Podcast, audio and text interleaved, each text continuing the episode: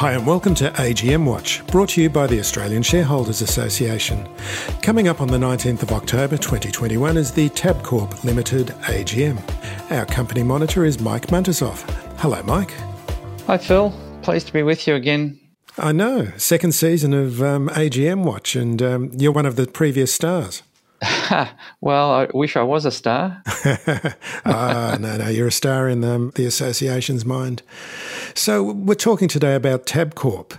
Now, there's a few things we just discussed before we went on air, but um, you wanted to talk a little bit about the history and how four years ago there was a merger between Tabcorp and Tatts. Is that the case? Yes, that's right, Phil. And I thought it'd be worthwhile for listeners just to understand a bit of the history most people would recognise Tabcorp as the TAB, which is what their heritage is, their history, and in fact they they run the tote for every state except for West Australia in Australia. But four years ago they merged with, effectively bought out Tatts, which is the lotteries business, but also Tats ran some betting, wagering, horse racing type stuff as well.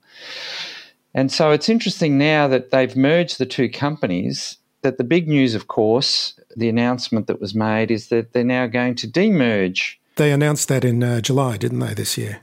Yes, that's right. And so, four years down the track, they've decided that it's actually in the best interest of shareholders to demerge. This is not exactly creating the old Tatts and the old Tabcorp, but it's not that far away from it. so it's very interesting as a by way of background to understand that. Yeah. Why did they do that? I mean, have they um, mentioned a reason why they wanted to do this demerger? Yeah, absolutely. They think there's more value. And if you think about what they've done, what they've done is they've plucked out the wagering bit out of Tatts and stuck it into the Tabcorp part. And they've plucked out the Keno business out of the old Tabcorp and whacked that into the lotteries business. And so what they're effectively doing is they're going to demerge the lotteries and Keno, although Keno is a very small part of the business, they're going to demerge that as a separate company. And so they think that that's going to unlock shareholder value.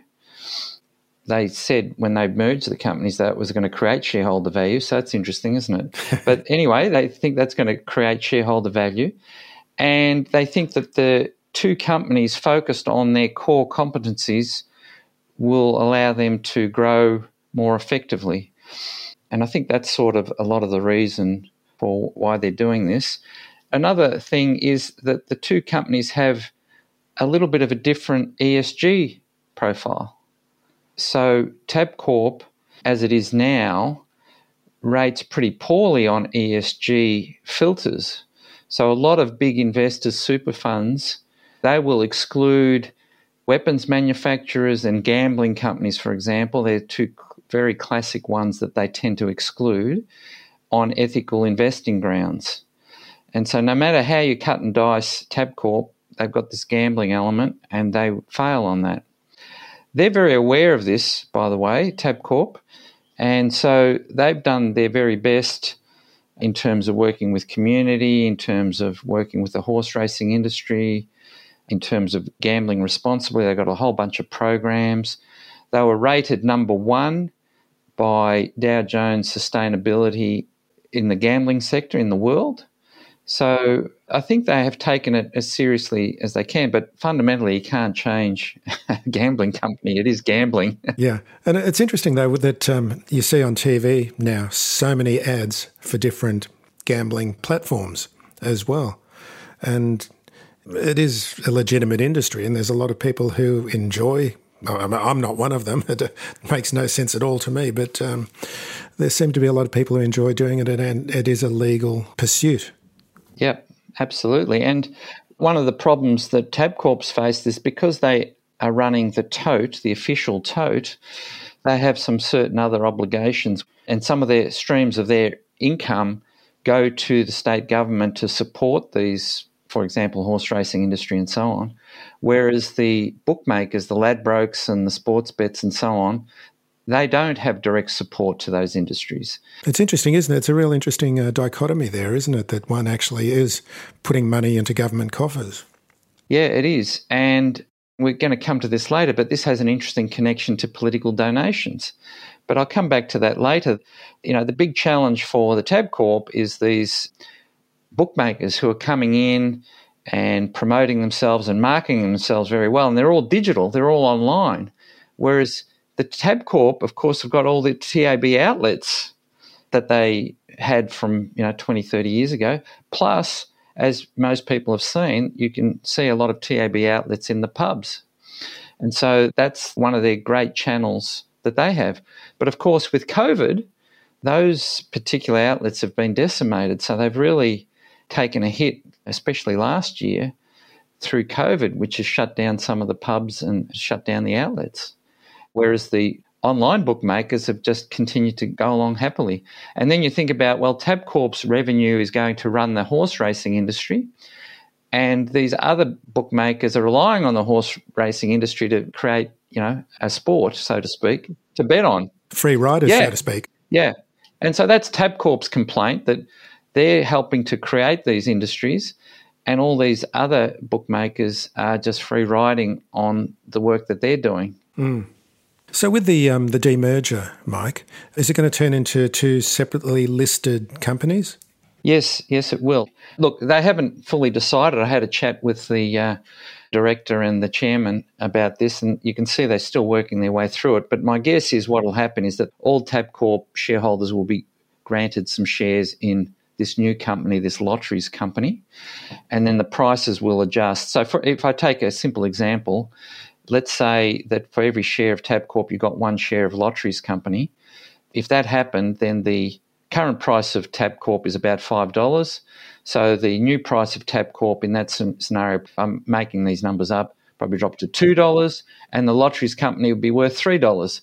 So when you combine them, it's still five dollars but they're two separate companies. So that's probably how it's going to work.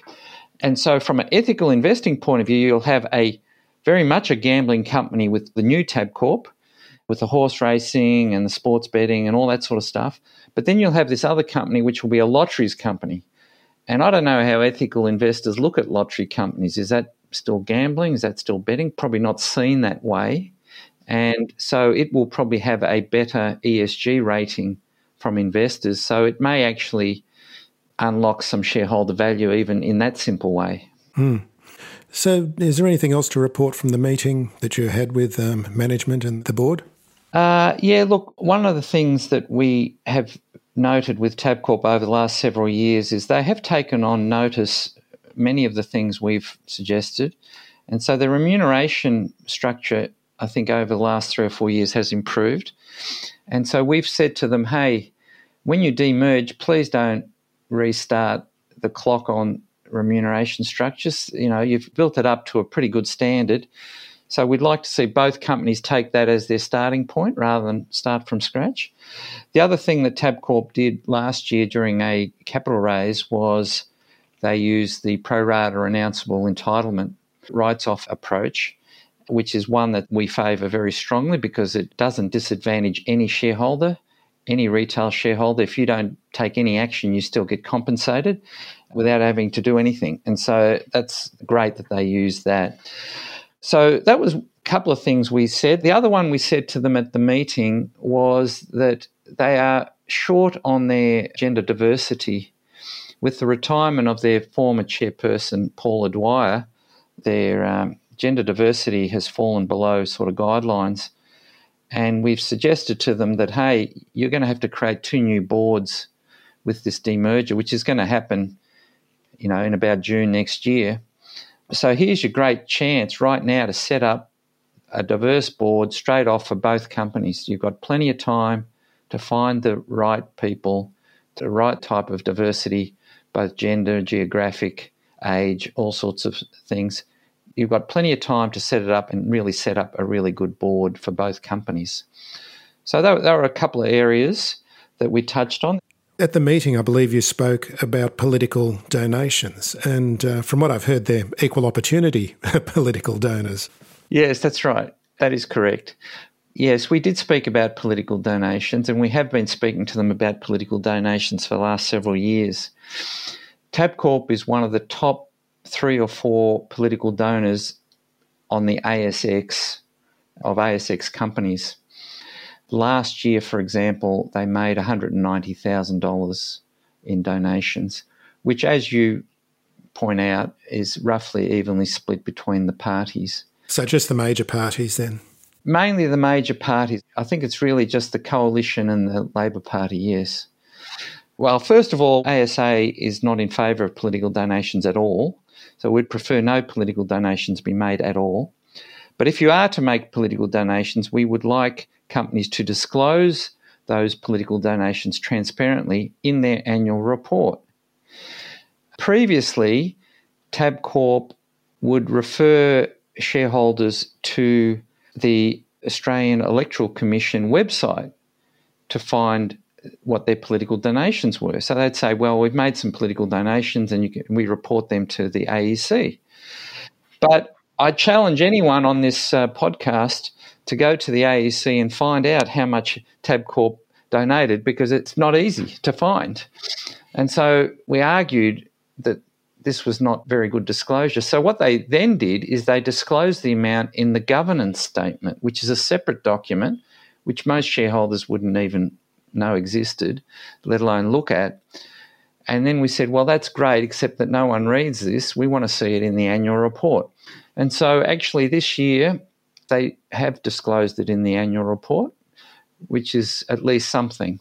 But getting back to what we said earlier, Phil, one of the arguments that Tabcorp use, and they firmly believe this, and there may be some element of, you know, not truth, but reality in this, is that they believe that their advocacy with politicians or their networking with politicians is very important for shareholders because of the point that we raised before that Tabcorp is effectively funding these industries that bookmakers are using to run wagering on, and the other bookmakers are not funding them. And they believe that a lot of politicians don't understand that. And they are trying to make clear to these politicians, this is what they say, that this is the benefit that Tabcorp's bringing and that they shouldn't be disadvantaged against these competitors. And that's the argument they're putting forward to politicians. And that's their argument they've made. So it looks like um, ASA will be voting for all of the resolutions at the meeting. Do you want to run us quickly through those, Mike? Yes, yes, Phil. And one of the reasons for this, by the way, is that in many ways, what's happening at this meeting is a little bit moot, given that the demerger is going to happen, and therefore the emphasis we placed in our engagement with Tabcorp was to promote good practices in the demerged companies because this company that we're talking about now, in its formal sense, will only exist through to June. So, bearing that in mind, we voted in favour of the directors standing for re election. The only one that was semi controversial was the chairman, Steven Gregg, and only on the basis of his workload. ASA has a policy. We obviously don't want directors to have too high a workload because when crises hit, we want them to be able to devote the full amount of time that they can to the company at hand. And so we have a system and a guideline for that. And Steven Gregg is right at the limit. So we talked about that at the pre AGM, and he's also director at Challenger, and he indicated that this will be his last term at Challenger. So, on balance, we thought that we would support Steven Gregg. Then, on the remuneration, as I've already mentioned, you know they've made several improvements over time. So, overall, we're reasonably comfortable with the remuneration framework that they've got to and we're voting for. And again, we're emphasising that we'd like them to use this framework as their starting point for both demerged companies. That's the main message we want to send to them. And then the last item is the grant of the performance rights, which really fits under the remuneration framework. So, for the same reason, we'll be voting for that. So, there's not too many controversial votes in this upcoming AGM, at least from ASA's point of view. But interesting about the demerger, and um, really that's going to be the focus on the company over the next year or so. Yeah, it's all about the demerger. And I think if you're a Tabcorp shareholder, you'd be looking to see that uh, you do get the enhanced value from the demerger, which I suspect could very well happen with focused management on both sides. But it is ironic that the demerger creates companies that was not too dissimilar from the original Tabcorp and the original Tatts. So that seems somewhat ironic. Okay, Mike Muntisov, thank you very much for joining me today. Thank you, Phil.